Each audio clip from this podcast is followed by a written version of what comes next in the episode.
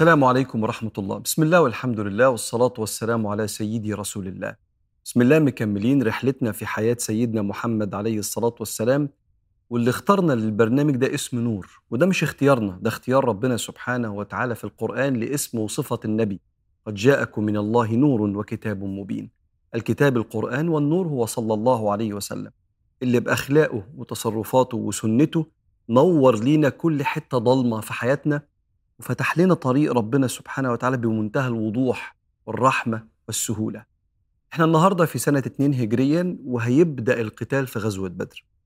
أصل سبب الغزوة وهي كانت في شهر رمضان يوم 17 رمضان إن سيدنا النبي عليه الصلاة والسلام جمع الصحابة لما عرفوا إن في قافلة بقيادة أبو سفيان فيها فلوس المسلمين المنهوبة منهم لما كانوا بيهاجروا من مكة للمدينة. طلع النبي ب 300 واحد معهم أسلحة بسيطة عشان يستردوا فلوسهم المغتصبة. عرف أبو سفيان بالموضوع ده فغير سير القافلة وبعت واحد لمكة يقول لهم أنا عايز جيش يحارب محمد.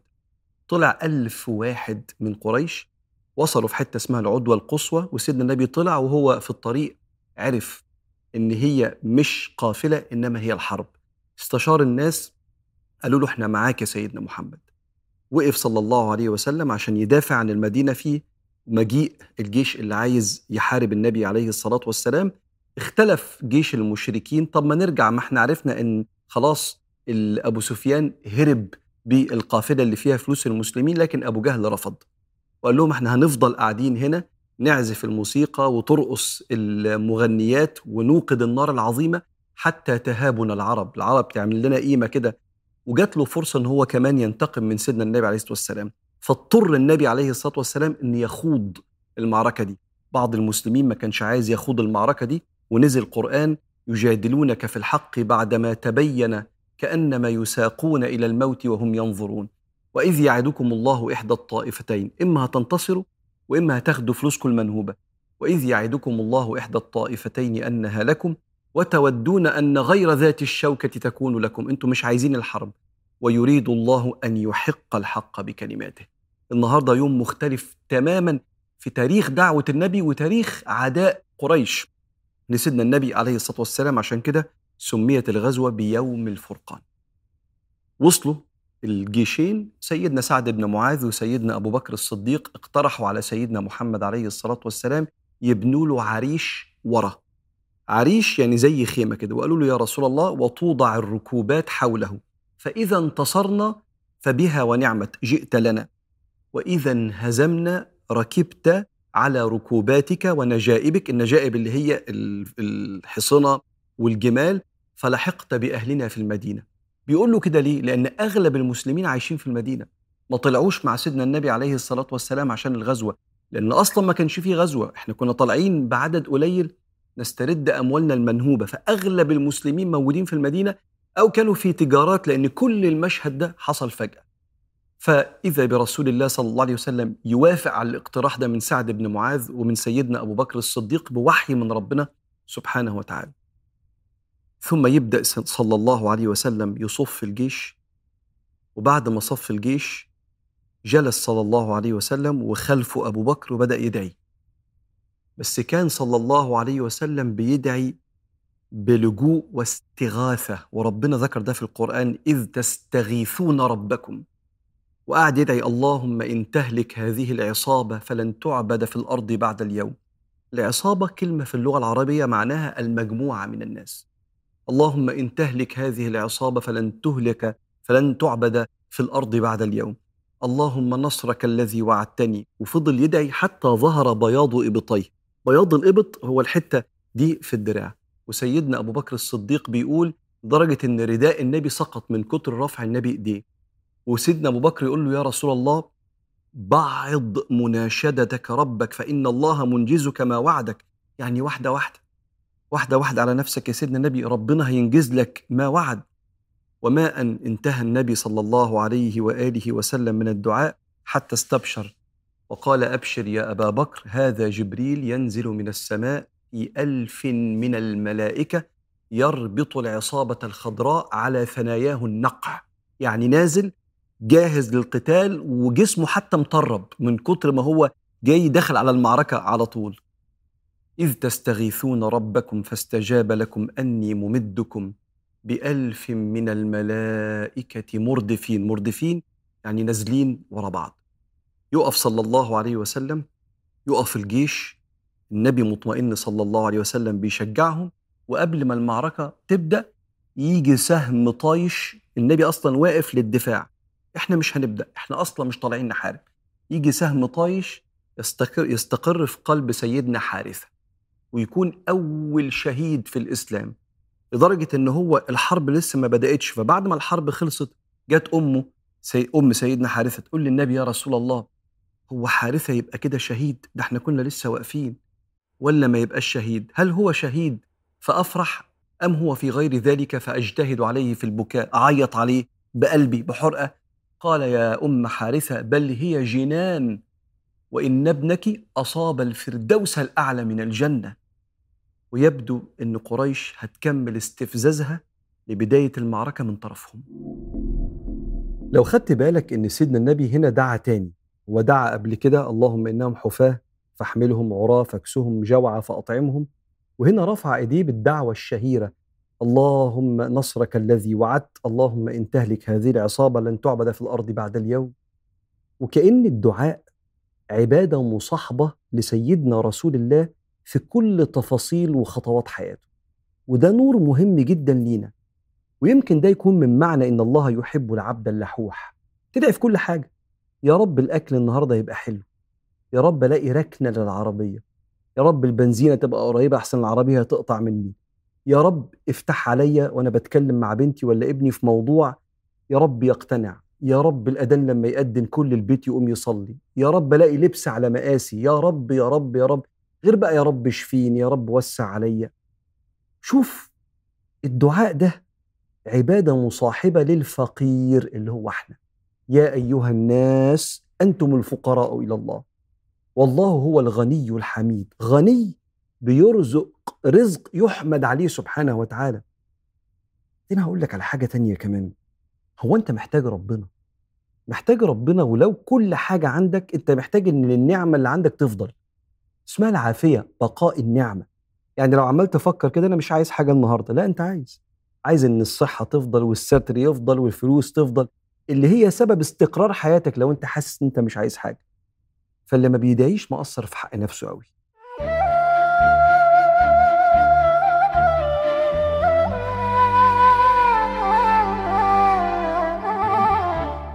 وقبل ما تبدأ المعركة بعد ما اصطف الجيشين وطلع السهم من قريش قتل سيدنا حارثة شهيدا حصلت معجزة بقدرة ربنا سبحانه وتعالى. حصل استهتار من المشركين بسبب إن هم شافوا المسلمين عددهم أقل بكتير من الحقيقة. مشركين ألف وإحنا 314 أو 313 وحصل طمأنينة عند المسلمين بسبب إن هم شافوا عدد المشركين أقل من الألف. مين اللي قال لنا الكلام ده؟ ربنا. بسم الله الرحمن الرحيم. سورة الأنفال كلها بتتكلم تقريبا عن غزوة بدر.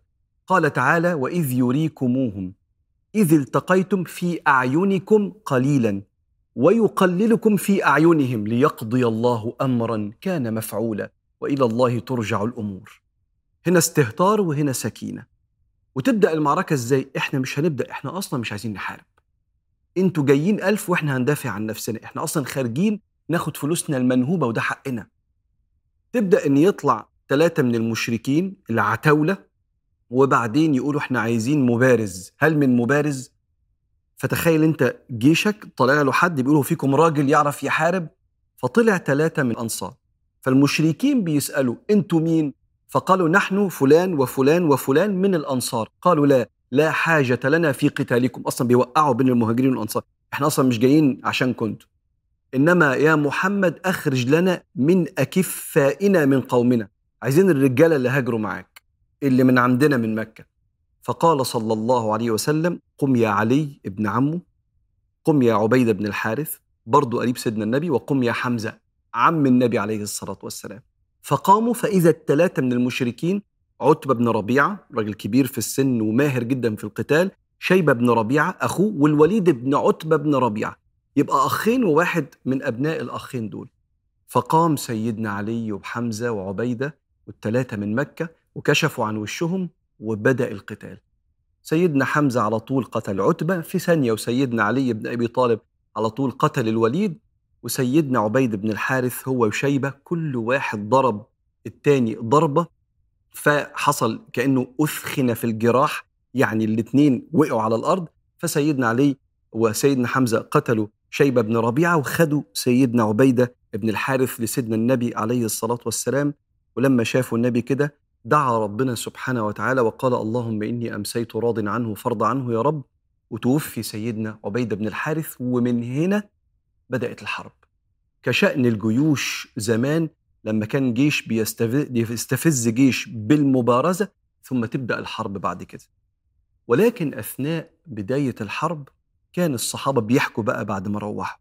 واحد من الصحابة يقول في وسط ما أنا بجهز نفسي للحرب ورا تل صغير كده إذ جاءت سحابة فسمعت فيها من يقول أقدم حيزوم أقدم حيزوم. فعرفت أنه الملك. قال فارتجف فؤادي لكني تماسكت. سمع صوت الملائكة وهي بتشجع بعض على النزول. إحنا مؤمنين بالملائكة. ودي من أركان الإيمان الستة أن تؤمن بالله وملائكته. وكتبه ورسله واليوم الآخر والقدر خيره وشره. ومؤمنين بدورهم في حياتنا. من أول صعود ملك الحسنات والسيئات وملك الموت والملك اللي بيستغفر لنا وإحنا بنصلي وملائكة كتير جدا عايشين في وسطنا في الخدمة اللي ربنا أمرهم بيها سبحانه وتعالى. ومنهم القتال مع المؤمنين. سيدنا عبد الرحمن بن عوف بيقول أنا في وسط المعركة لقيت السائب بن أبي حبيش إحنا عارفينه المشرك ده وده قوي جدا قاعد مربوط في الأرض. فرحت قمت واخده وهو مربوط كده قلت له مين اللي ربطك؟ قال لي ما أعرفش. فذهب إلى رسول الله صلى الله عليه وسلم فبيقول له من الذي أوثقك؟ مين اللي ربطك يا أبا يا سائب يا ابن أبي حبيش؟ قال والله لا أدري يا محمد ولكن جاء فارس على فرس أبيض فأوثقني رباطا وقام راميني كده. وقام واخدينه أسير وهحكي لك بعد كده رحمة النبي بالاسرى لكن لو أنت واخد بالك من اللي بيحصل في مدد من ربنا لصاحب الحق. طيب اللي مش عايز قتال اللي عايز يسترد فلوسه المنهوبة اللي من جوه كانت النية إن إحنا ندعو الناس إلى الله فقط ولو مش عايزين تسلموا لكم دينكم ولي دين ده إحنا سيبنا لكم البلاد بتاعتكم ورحنا بلد تانية عشان نعرف نعبد ربنا سبحانه وتعالى ومش عايزين قتال لكن جه أبو جهل بكبره ورفض. إحنا ما نرجعش إحنا هنفضل حتى تعلم العرب إحنا مين ولا يزالون يهابوننا. الشيء اللي حصل في وسط الحرب إن سيدنا النبي عليه الصلاة والسلام تقدم وقام ماسك حفن التراب وقام رميها في اتجاه المشركين أثناء الحرب. وقال شاهت الوجوه. راوي القصة يقول فما من أحد من المشركين كان يقدم علينا في الحرب إلا وهو يضع يده على عينه. شوية التراب اللي النبي رماهم دي مفيش واحد من المشركين إلا بقدرة ربنا. إلا ودخلت حتة ترابه في عينيه وينزل القرآن. قال تعالى وما رميت إذ رميت ولكن الله رمى. يعني وما أصبت لما رميت ولكن الله هو الذي أصابه. نزول الملائكة للحرب مع النبي عليه الصلاة والسلام. حقيقة إن الملائكة ما زالت بتحارب معانا وأنت لازم تبقى مؤمن بكده. إن الملائكة موجودين في كل حتة بيحاربوا معاك. مش ربنا قال في القرآن الذين يحملون العرش ومن حوله يسبحون بحمد ربهم ويؤمنون به ويستغفرون للذين آمنوا؟ ربنا وسعت كل شيء رحمة وعلما فاغفر للذين تابوا واتبعوا سبيلك وقهم عذاب الجحيم. رب ده دعوة الملائكة اللي أنا بقولها دي. ربنا وأدخلهم جنات عدن التي وعدتهم بيدعي لك ربنا يغفر لك ويدخلك الجنة أنت وأهلك. طب والآية اللي بعدها؟ وقهم السيئات. يا رب احميه من شر نفسه يا رب. هو ده مش مساندة في معركة الحياة ومعركتك مع شيطانك؟ مش بس كده ده سيدنا النبي يقول عليه الصلاة والسلام في القلب لمتان. يعني القلب بيجي فيه فكرتين. لمة من الشيطان إعاد بالشر وتكذيب بالحق. الشيطان يقول لك أنت تصحى بدري تنزل تشتغل؟ ما يا عم الدنيا كلها وسايط وبعدين لو اشتغلت اللي هيحصل؟ ما كل حاجة فانية بعدين ما حدش مقدرك يقعد يقول لك كلام يكسر في عزيمتك. يعني أنت لما تصلي هيحصل إيه؟ يعني ما في ناس صلت والدنيا ملطشة معاها. ايعاد بالشر وتكذيب بالحق ولمة من الملك. ملك قاعد يقول لك إيه؟ إعاد بالخير وتصديق بالحق. يفكرك ومن يتقي الله يجعل له مخرجا. ده بينصرك على حربك مع شيطانك. ما هو الشيطان بيقول حاجة والملك بيقول حاجة. يلا اصحى بدري وانزل شغلك وربنا يوسع عليك. يلا تصدق وربنا هيخلف عليك عشر أضعاف ل 700 ضعف ده ربك قال كده في القرآن ويفكرك بالآية اللي أنت مش حافظها. أيوة النبي قال كده. الملك حتى بيسموه الوارد الملائكي. يعني شيء يشبه الوحي كده فكرة كده جاية لك من الملك اللي عايش معاك. ده أنت لما بتخش تنام قال صلى الله عليه وسلم من بات على طهارة بات في شعاره ملك يخش جوه بينك وبين الفانيل اللي انت لابسها وانت نايم كده يخش ملك ينام هنا كده. بات في شعاره ملك. كلما تقلبت من الليل قال الملك اللهم اغفر لعبدك فإنه بات طاهرا. الإيمان بالملائكة ركن من أركان الإيمان الستة أن تؤمن بالله وملائكته وكتبه ورسله واليوم الآخر والقدر خيره وشره. فراجع المسألة دي. راجع علاقتك وإحساسك بهذه المخلوقات اللي فعلا بتحبنا.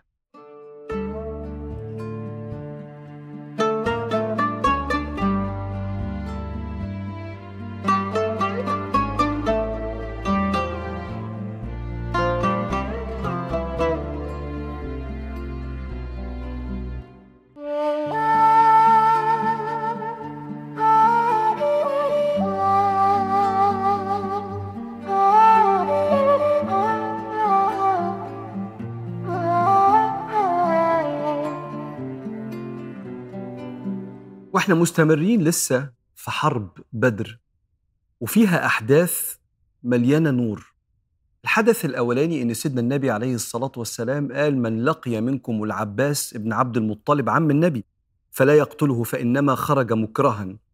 كانت قريش طلعت عيلة النبي اللي عايشة لسه في مكة واللي منهم ناس ما أسلموش أو أسلموا بيخفوا إسلامهم زي العباس علشان يطلعوا في الحرب علشان يحصل الحرب ويتقتلوا فيفجعوا النبي يحزنوا النبي فيهم. فطلعوا العباس مكره فالنبي قال للي يشوفه ما يقتلوش.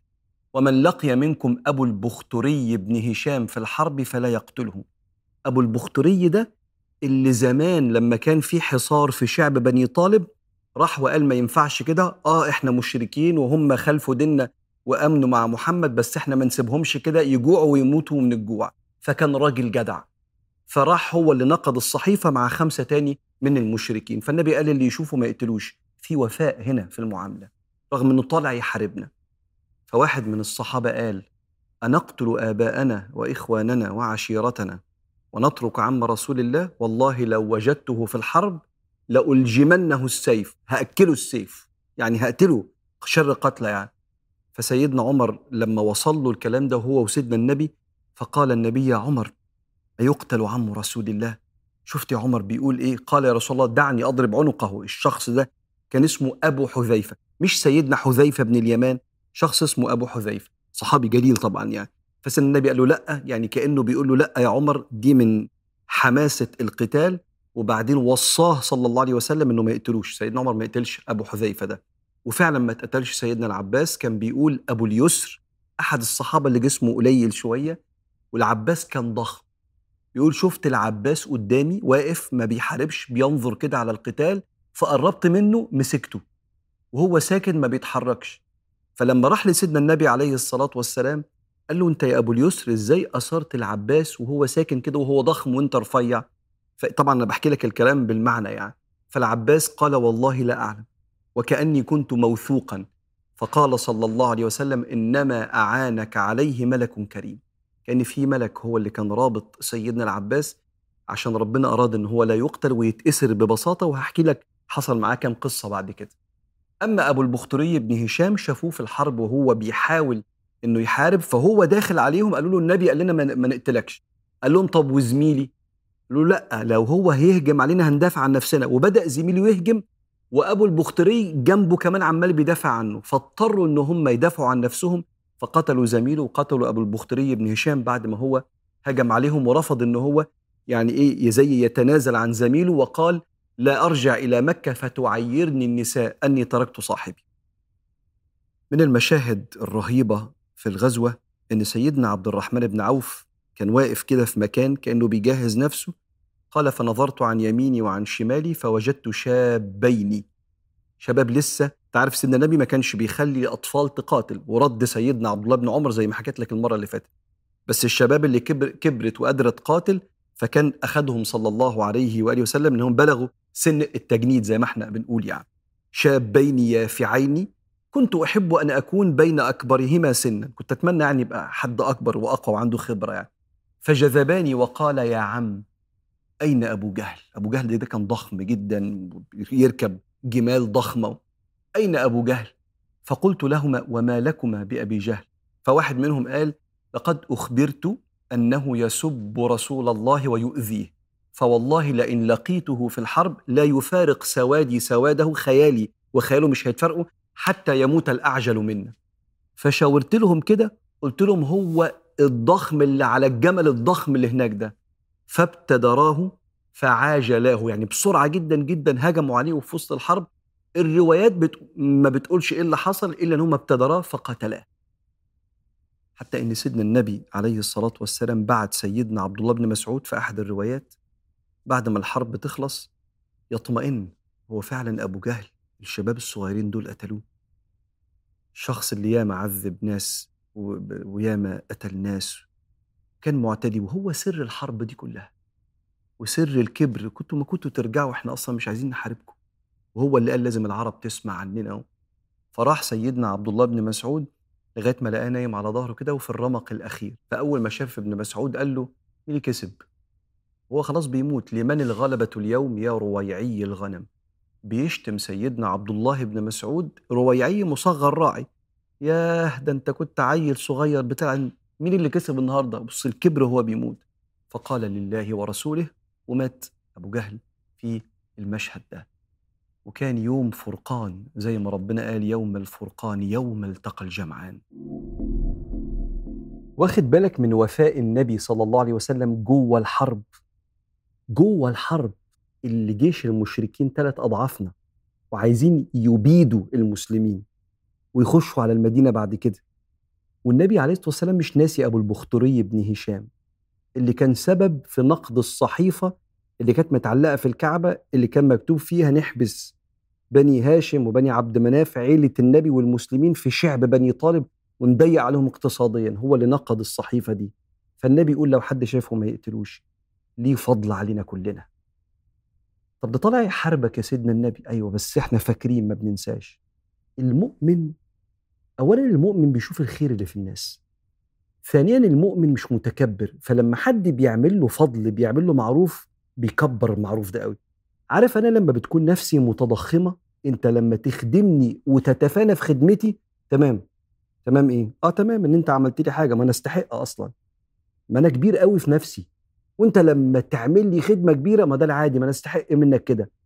لكن لما الإنسان بيبقى طيب ومتواضع لما حد بيعمل له حاجة مش بينساها وبيشوفه جميل كبير قوي بيبقى عنده امتنان من جواه لأي خدمة صغيرة كانت ولا كبيرة. فالنبي يقول ما حدش يقتل الراجل ده اللي طالع يقتلنا. من لقي منكم أبو البختري بن هشام فلا يقتله.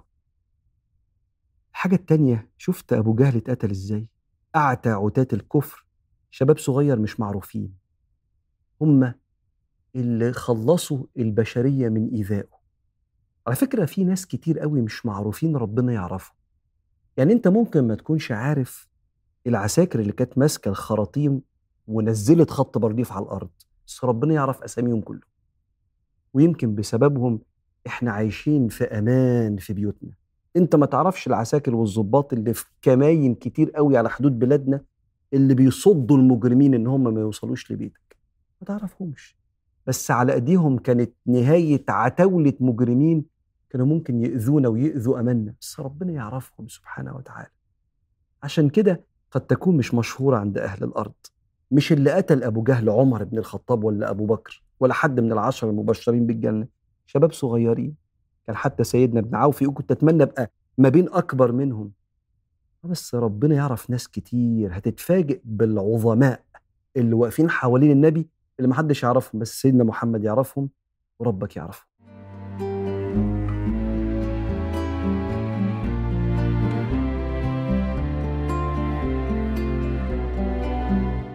وتبقى كم موقف في موقعة بدر حابب أحكيه لكم قبل فرار المشركين باقي الجيش بعد ما قتل منهم سبعين من كبار كبار المشركين.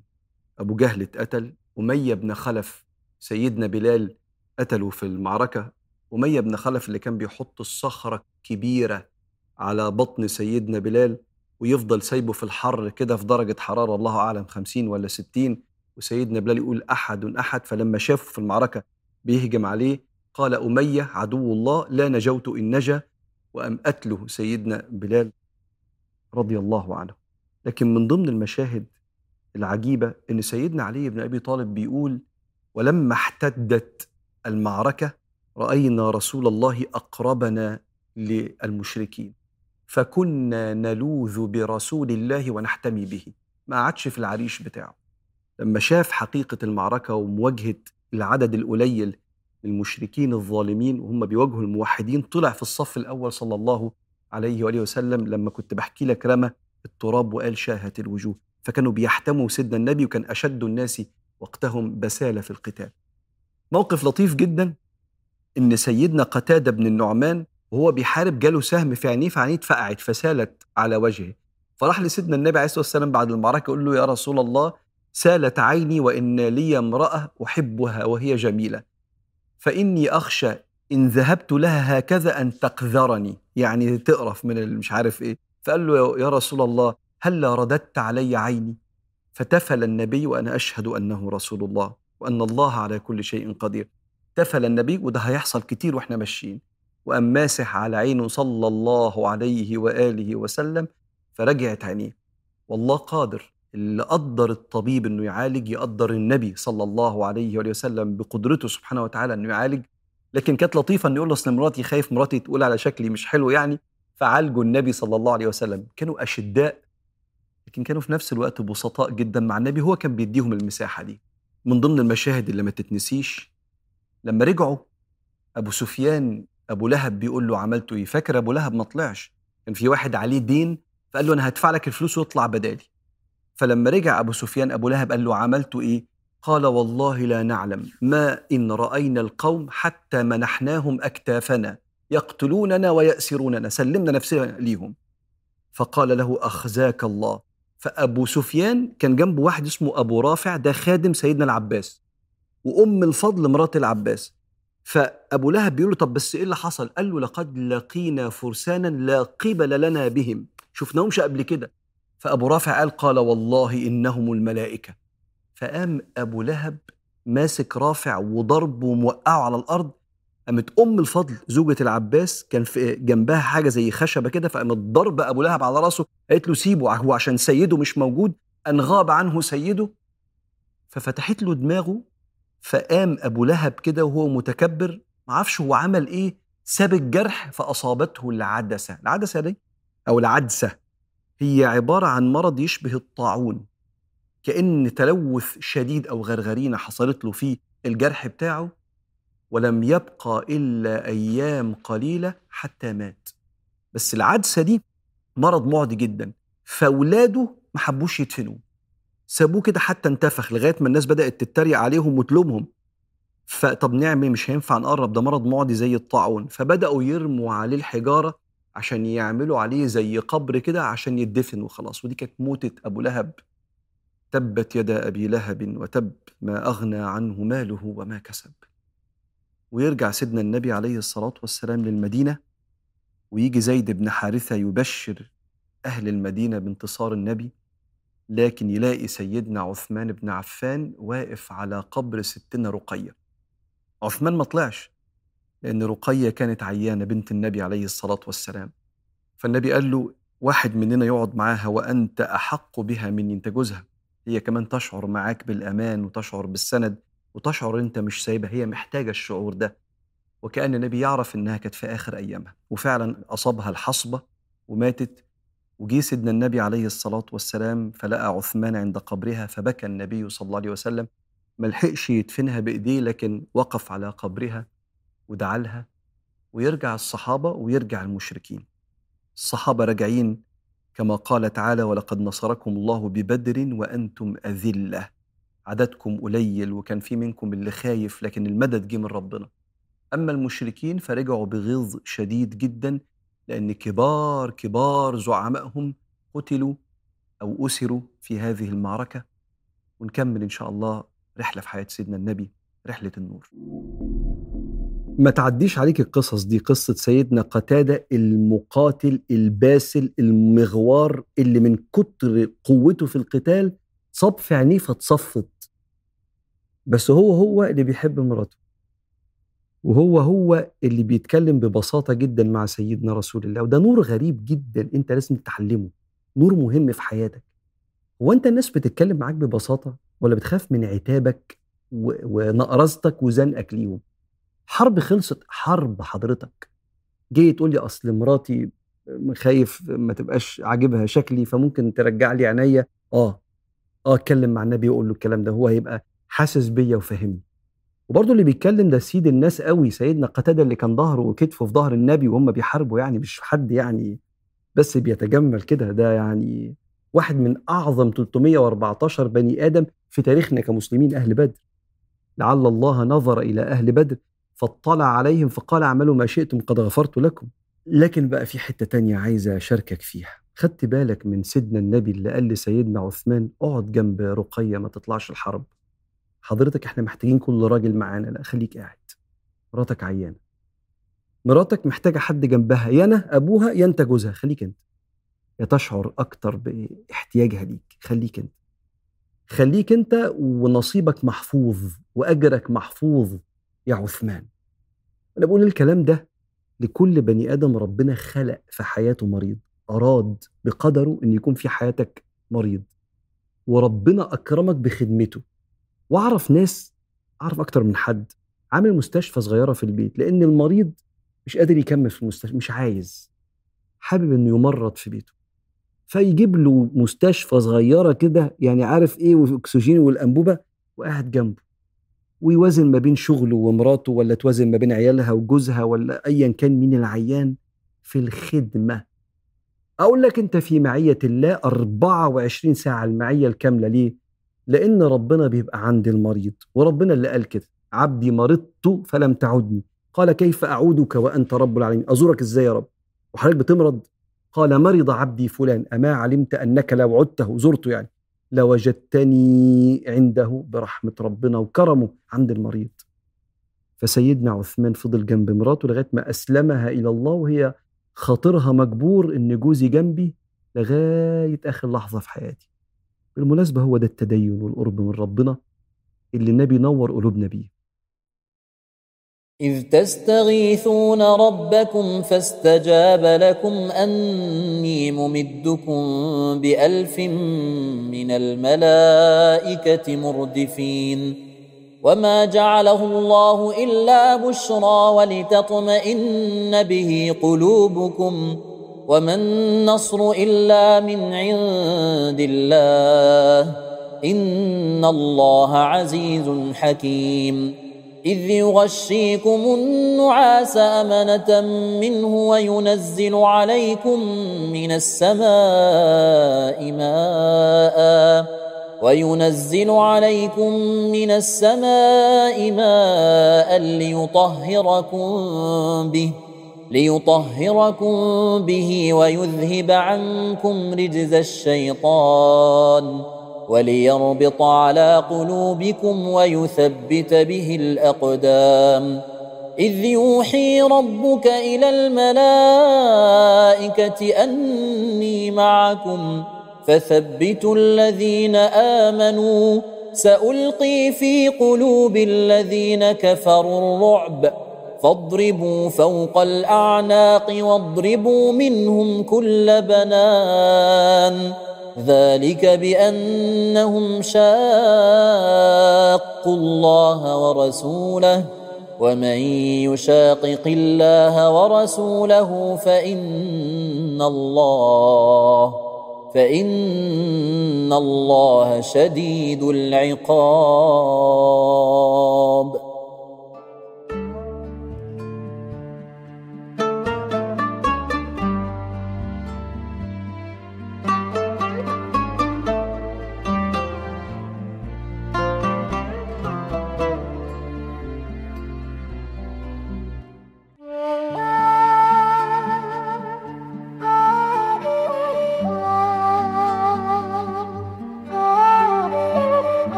البني آدم لما بيحصل له هزة في حياته ممكن تضرب أهم حاجة وهي صورته قدام نفسه اللي أنت ممكن تسميها ثقته في نفسه. وأنا هعتبر إن نفسك اللي أنت ماشي بيها دي زي العربية اللي أنت راكبها. أنت لو مش واثق إن العربية هتوصلك هتبقى ماشي في الطريق خايف. ولو في حتة طالعة في الطريق كده غالبا هتركن على جنب لأ أنا عربيتي مش قد الطلعة دي. اللي ماشي في حياته نفسه بالنسبة له قليلة بيبقى مرعوب من تحديات الحياة والمسؤوليات اللي مرمية عليه ومش عايز ياخد خطوات جديدة خايف يواجه ومش عايز يتكلم وانت مليان من جوه جواهر وكنوز بس انت مش شايفها. فكتير مننا بيحصل له خبطات في الدنيا يفقد بيها الثقة في نفسه. أنا مش مطمن لقدراتي في اللي جاي من حياتي. وساعتها بيشيلك من النار دي يدخلك الجنة اللي يديك الثقة اللي انت مفتقدها دي. الصحابة شافوا النبي كده عليه الصلاة والسلام. كان بيرجع الثقة لكل إنسان بيفتقدها. فحبوه عشان ده. إن ده أكبر خدمة ممكن تعملها لي إنك ترجع لي نفسي اللي أنا افتقدتها. عشان كده لما كانوا بيحكوا لما الصحابة هاجروا للحبشة في بداية الدعوة أيام مكة قعدوا سنين عند النجاشي والنبي عليه الصلاة والسلام قعد سنين في مكة وبعدين هاجر وبعدين غزوة بدر وأحد والخندق وبعد خيبر بعت النبي صلى الله عليه وسلم للنجاشي رسول كده يدعوه إلى الإسلام فأسلم النجاشي وبعت له الصحابة لما عرف إن الدنيا استقرت في المدينة. سفينة فيها مئات مش مئات هم سافروا مية الله أعلم ما اتقالش في السيرة عدد ناس بس كتير قوي. منهم ناس كانوا أسلموا في مكة زمان وما شاهدوش مع النبي العمر ده كله. منهم ستنا أسماء بنت عميس. فمرة لما رجعت راحت تزور ستنا حفصة بنت عمر بن الخطاب وهي قاعدة عندها كده دخل سيدنا عمر فقالت له أسماء بنت عميس رجعت هي وباقي الناس من الحبشة كانت مرات سيدنا جعفر بن أبي طالب قال لها أسماء الحبشية يعني اللي هاجرت لقد هاجرنا مع رسول الله فنحن أولى برسول الله منكم سيدنا عمر بيقول لها كده إحنا على فكرة هاجرنا أنت كنت بعيد وإحنا شفنا بقى المشاهد كلها والصعوبات فاحنا أقرب للنبي. فزعلت جدا. قالت له أنت كنت مع سيدنا محمد يطعم جائعكم ويعظ جاهلكم ونحن كنا في أرض البعدة كنا بعيد في أرض متغربين. بقى أنتوا أولى بالنبي مننا وأنتوا كنتوا عايشين معاه يأكلكم ويشربكم ويوعظ اللي مش فاهم منكم أو الجاهل منكم وإحنا افتقدناه في حياتنا. أنا أروح للنبي أشكي له. راحت للنبي اشتكت له قال لها لا بل قولي لعمر لكم هجرة ولنا هجرتان. ده إحنا هاجرنا زمان للحبشة وبعدين رجعنا من الحبشة هاجرنا ما رجعناش بلدنا في مكة رجعنا على المدينة. فلكم هجرة ولنا, ولنا هجرتان. السيدة أسماء بتقول فتسابق أهل السفينة اللي من الحبشة يسمعون مني ما قال رسول الله فينا صلى الله عليه وآله وسلم. يرد لهم اللي حصل. لو حسوا إيه ده؟ إن إحنا مش مقامنا كبير. مش كده ما تستغربش؟ برضو لما النبي عليه الصلاة والسلام هو مهاجر من مكة للمدينة هو داخل قبل المدينة بشوية شاف اتنين من بعيد كده خيمة كده قال مين ده يا عبد الله بن أريقط اللي هو اللي كان بيدل النبي.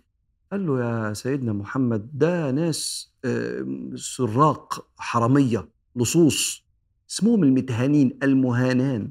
قاعدين كده بإيه؟ على قارعة الطريق كده ممكن إيه؟ يثبتوا الناس زي ما إحنا بنقول باللغة الحديثة يعني. فقال له خذ بنا عليهم. نروح لهم. النبي سلم عليهم أنتم مين؟ قالوا نحن المهانان. قال لا. بل أنتم المكرمان. مش معنى إن أنتم بقالكم سنين حرامية والناس سمتكم المتهانين ومش عايزة تعدي من جنبكم وقاعدين على جنب بعيد كده؟ إن أنتم متهانين ولقد كرمنا بني آدم. تبطل السرقة والإعتداء بتاعك ترجع إنسان محترم ومكرم. ودعاهم إلى الإسلام وأوصاهم باللحوق به بالمدينة. أسلموا ورجعوا على المدينة كملوا حياتهم مع سيدنا النبي عليه الصلاة والسلام. يرجع الثقة بعد ما الناس تفتقدها.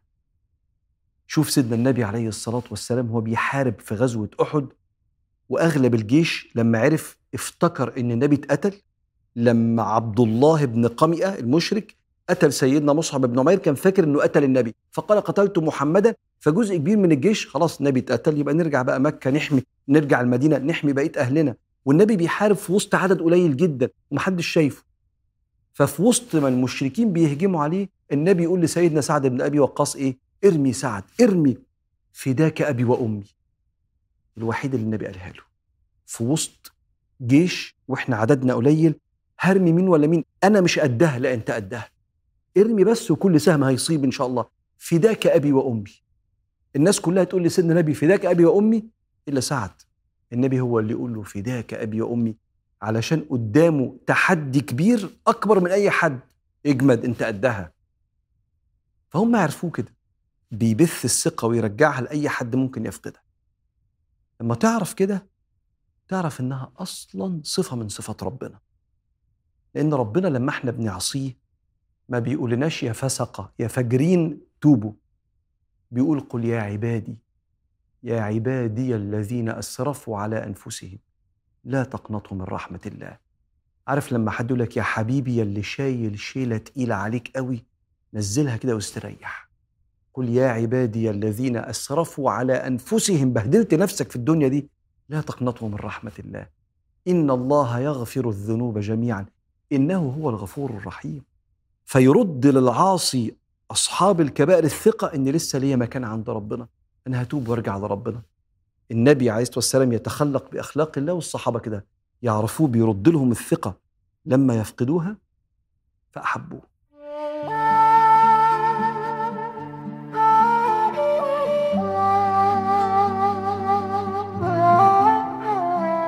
من أكتر الأوقات الصعبة اللي بتمر على أي بيت لما يحضروا وفاة حد منهم. وأنا عارف إن الموضوع ده تقيل شوية بس أنا شفت بيوت كتيرة في الوقت ده ما بيبقوش عارفين يعملوا إيه. ولما تبقى مش عارف تعمل إيه في مشهد زي ده بتتوتر وممكن تتعصب.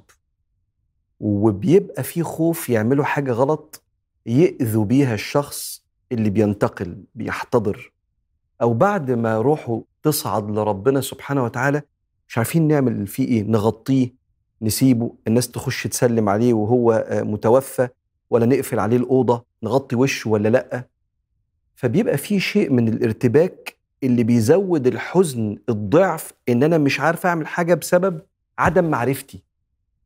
وطبيعي إن كتير مننا ما يبقاش عنده معلومة في الحتة دي لأنها مش من ضمن الحاجات اللي الواحد بيتكلم فيها عادة البشر ما بيحبوش الكلام في الموت. فخليني أقول لك ثمان آداب نبوية وسنن منسية. إذا شهدت إنسان بيحتضر. اسمعها كده واستحملها كده وخليها إيه عندك. إن شاء الله بإذن الله ربنا يبارك في أعمار الجميع ويجعل أعمارنا كلها عافية وستر بس لعلك تحتاجها في يوم من الأيام. إذا شهدت إنسان بيحتضر وكنت موجود أول حاجة تعملها تذكره برحمة الله. سيدنا رسول الله عليه الصلاة والسلام دخل على شاب بيموت يجود بنفسه. فقال صلى الله عليه وسلم كيف أجدك؟ قال يا رسول الله أخاف ذنوبي وأرجو رحمة ربي. قال أبشر. لا يجتمعان في قلب عبد في هذا الموضع. يعني وهو بيسيب الدنيا لو كان مطمن لرحمة ربنا بس خايف من ذنوبه لا يجتمعان في قلب عبد في هذا الموضع إلا أعطاه الله رجاءه وأمنه مما يخاف. مش أنت مطمن لرحمة ربنا؟ ربنا هيبقى أحسن مما تتمنى. معاك في معاملته ليك. وهيأمنك من خوفك من ذنوبك. فالكلام عن رحمة الله. رقم اتنين تلقين الشهادة. وتلقين الشهادة لا إله إلا الله سيدنا محمد رسول الله مش بفعل الأمر. قول. إنما فقط بنبقى قاعدين بنقول لا إله إلا الله محمد رسول الله. فهو وهو بيجود بنفسه لربنا بيبقى سامعنا. وما. ما نتخضش عليه إنه ما بيقولهاش. قول قول كأنك عايز تطمن على حاجة تحصل قبل ما يموت وعايز تشوف صباعه عامل كده. ده من المبالغة والضغط في الوقت ده يا جماعة على الشخص المتوفى. بس بنقعد نقول لا إله إلا الله محمد رسول الله في المكان اللي إحنا فيه. وبصوت هادئ كده. الأدب الثالث والسنة هو قراءة سورة ياسين على الشخص اللي بيتوفى. بعد ما ينتقل ويموت نقرأ أي آيات من القرآن الفاتحة أي صور. لكن أثناء الاحتضار كما في مسند الإمام أحمد قال صلى الله عليه وسلم ياسين عروس القرآن اقرأوها على موتاكم. وهنا العلماء لما فسروا الحديث قالوا اقرأوها في وقت الاحتضار. فيبقى حد قاعد كده بيقرأ سورة ياسين بصوت هادئ وساكن ومطمئن إن شاء الله يكون لها البركة في تيسير إفاضة الروح لربنا سبحانه وتعالى. رقم خمسة إنك أنت لما بينتقل الإنسان لو كان عينه مفتوحة أنت بتغمض عينيه دخل النبي عليه الصلاة والسلام على أبي سلمة سيدنا أبو سلمة أول المهاجرين من الصحابة. وقد فاضت روحه وشخص ببصره إلى السماء فأغمض النبي صلى الله عليه وسلم عينيه. حط إيده كده وأغمض عينيه. وقال إن الروح إذا خرجت تبعها البصر. فكأنه أنتوا عارفين ليه بيفتح عينيه؟ إنه بينظر لروحه وهي صاعدة. إلى مولاه فبيغمضه صلى الله عليه وسلم أيضا في سكينة وهدوء. رقم ستة إن إحنا وإحنا موجودين بعد ما يتوفى آه، الشخص العزيز علينا اللي إحنا حضرنا وفاته لا نتكلم إلا بخير. وسيدنا النبي قال كده عليه الصلاة والسلام لستنا أم سلمة لما أبو سلمة توفي. قال لا تدعوا على أنفسكم إلا بخير فإن الملائكة يؤمنون على دعائكم. لما واحد يموت ما بنقولش كلام سلبي. ما بنقولش مثلا زي يا خرابي يعني كأني بستدعي الخراب.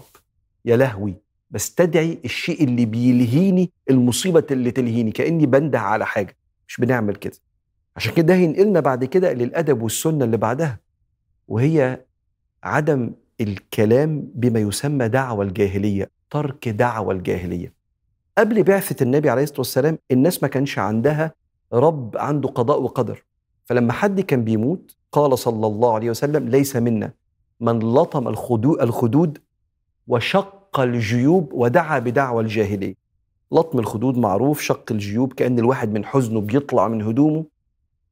دعا بدعوى الجاهلية يعني زي اللي بيقول ده اتخطف قبل ميعاده. بدري كأن ربنا سبحانه وتعالى ما عندوش قدر. كأن ربنا سبحانه وتعالى بيفاجئنا بحاجات آه، هو ما كانش نفسه هو سبحانه وتعالى مرتب ليها أو بمعنى أدق, أدق مقدرها ومدبرها.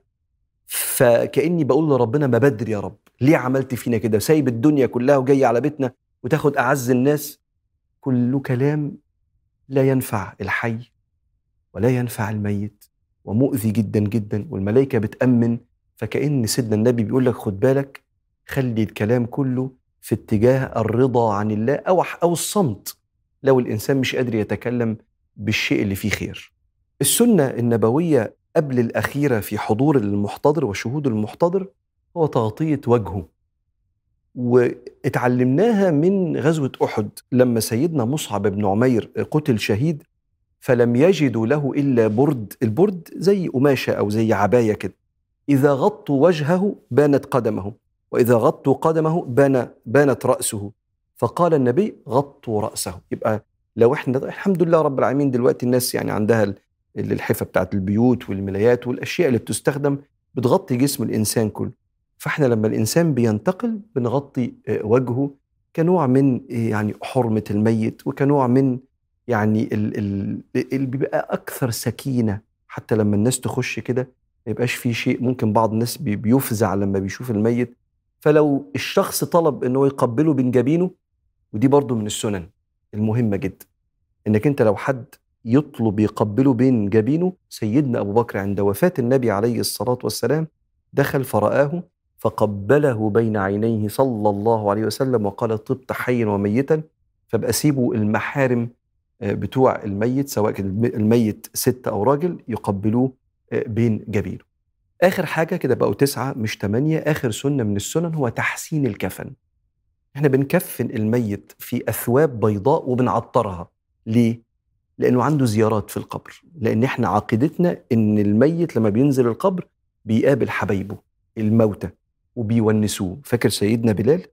لما جه يموت ومراته عيطت قال لها ما تخافيش غدا نلقى الأحبة محمدا وصحبه. وقال صلى الله عليه وسلم من ولي أخاه يعني المسؤول عن الكفن اللي بيتولى الغسل والكفن من ولي أخاه فليحسن كفنه فإنهم يتزاورون فيها. يبقى دول تسع آداب نبوية وسنن منسية حاول إنك أنت تتخلق بيهم وتتأدب بيهم وتتبع سيدنا النبي. لو ربنا قدر لك وشاهدت إنسان بيحتضر. اللهم صل وسلم على سيدنا محمد وعلى آل سيدنا محمد. مصدر كل جمال وكمال. صلاة تحفظنا بها في اليقظة والمنام. وتنجينا من نوائب الدهر ومتاعب الأيام وعلى آله هداة الإسلام وأصحابه السادة الأعلام وأزواجه الطاهرات الكرام واجمعنا عليه يا ربنا في أعلى مقام وارزقنا يا مولانا في جواره حسن الختام. ووسع علينا في أرزاقنا حتى لا نمد أيدينا إلا إليك ولا نتوكل بقلوبنا الا عليك.